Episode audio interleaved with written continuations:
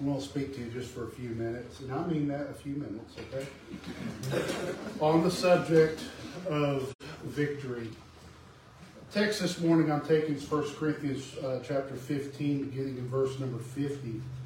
Now this I say, brethren, that flesh and blood cannot inherit the kingdom of God, neither doth corruption inherit incorruption. Behold, I show you a mystery. We shall not all sleep, but we shall all be changed. In a moment, in the twinkling of an eye, at the last trump, for the trumpet shall sound, and the dead shall be raised incorruptible, and we shall be changed. For this corruptible must put on incorruption, and this mortal must put on immortality. So when this corruptible shall have put on incorruption, and this mortal shall have put on immortality, then shall be brought to pass the saying that is written, Death is swallowed up in victory. O death, where is thy sting? O grave, where is thy victory? The sting of death is sin, the strength of sin is the law. But thanks be to God, which giveth us the victory through our Lord Jesus Christ. Therefore, my beloved brethren, be steadfast, unmovable, always abounding in the work of the Lord, for as much as ye know that your labor is not in vain in the Lord. Three times in that passage we find the word victory. Now, I thinking about that. That's not exactly something you associate with a graveyard or a cemetery. To have victory, though, means there must have been a battle. Now, that is something we associate with a graveyard or a cemetery. I've visited battlefields. I like to visit those Civil War battlefields, and I, I visited uh, uh, a few of them, and I, I, like to visit the cemeteries that are usually right there next to them, filled with the, the brave soldiers who fought and died. One memorable family vacation growing up, we, we went and we actually hit two of the deadliest battlefields of the Civil War in a single day, and that's always made an impression on me. Went to Antietam, or Sharpsburg if you're from the South. Almost 23,000 casualties, almost 4,000 killed in a single day on September 17, 1862. Nearby is the Antietam National Cemetery, almost 5,000 Civil War graves. Remember driving by that one.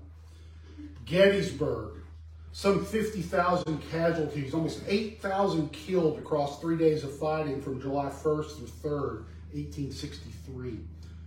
Over 3,500 graves are at the Gettysburg National Cemetery. There just from that single battle. Those graveyards are monuments, not of great victories, but the tragic losses of war. No, cemeteries are not fitting places for celebrations or parties. They're places to mourn, to grieve. But that's looking at them from an earthly viewpoint. We only see this side of the grave down here. If we can only see the other side, we can see that a grave can be a place of victory.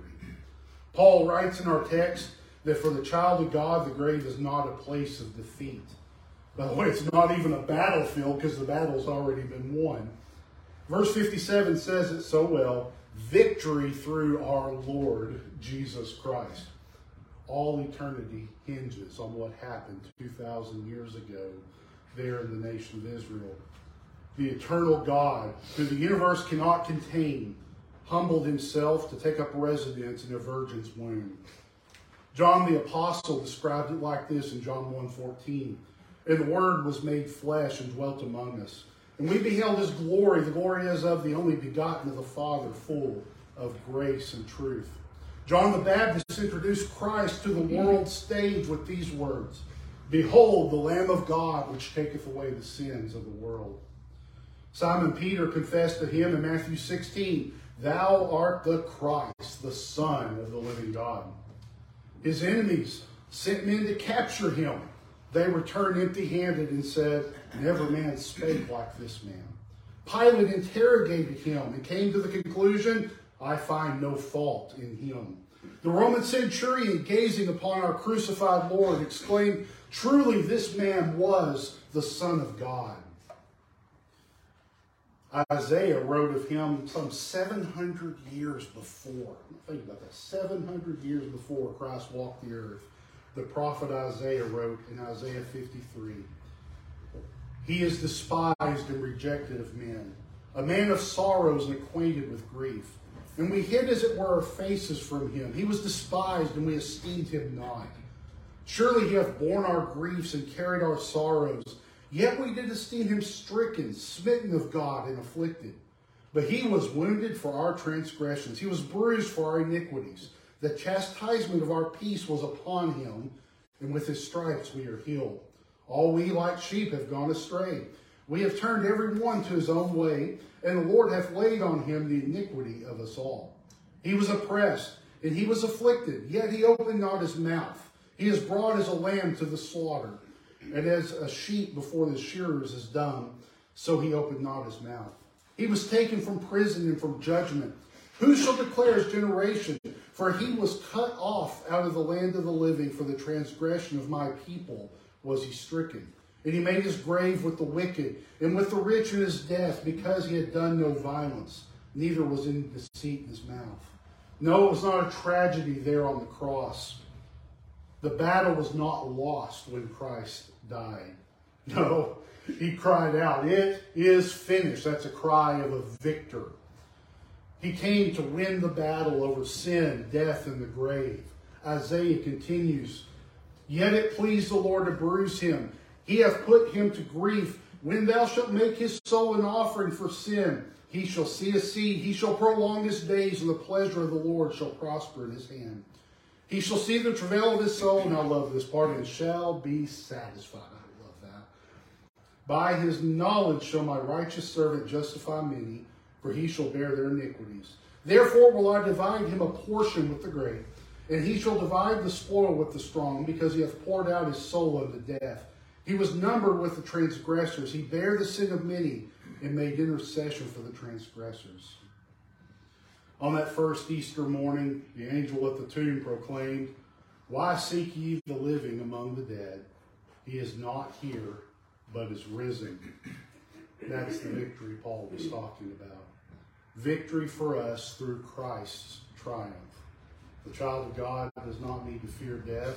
Death is a conquered, defeated foe. Yes, we celebrate a great victory today, a victory that reverberates through the ages a victory won on the battlefield of the cemetery. We share in that victory through our faith in Christ, who, who he is, what he has done. John the Apostle wrote in the epistle of 1 John, For whatsoever is born of God overcometh the world, and this is the victory that overcometh the world, even our faith. Who is he that overcometh the world? But he that believeth that Jesus is the Son of God. Hope you celebrate Easter for the true reason. It's not about the bunnies and the candy, although I'm all for Reese's peanut butter eggs.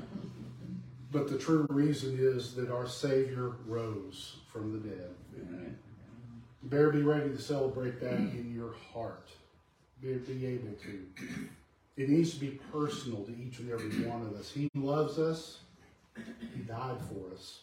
He rose for us and he will save us if we only place our faith and trust in him.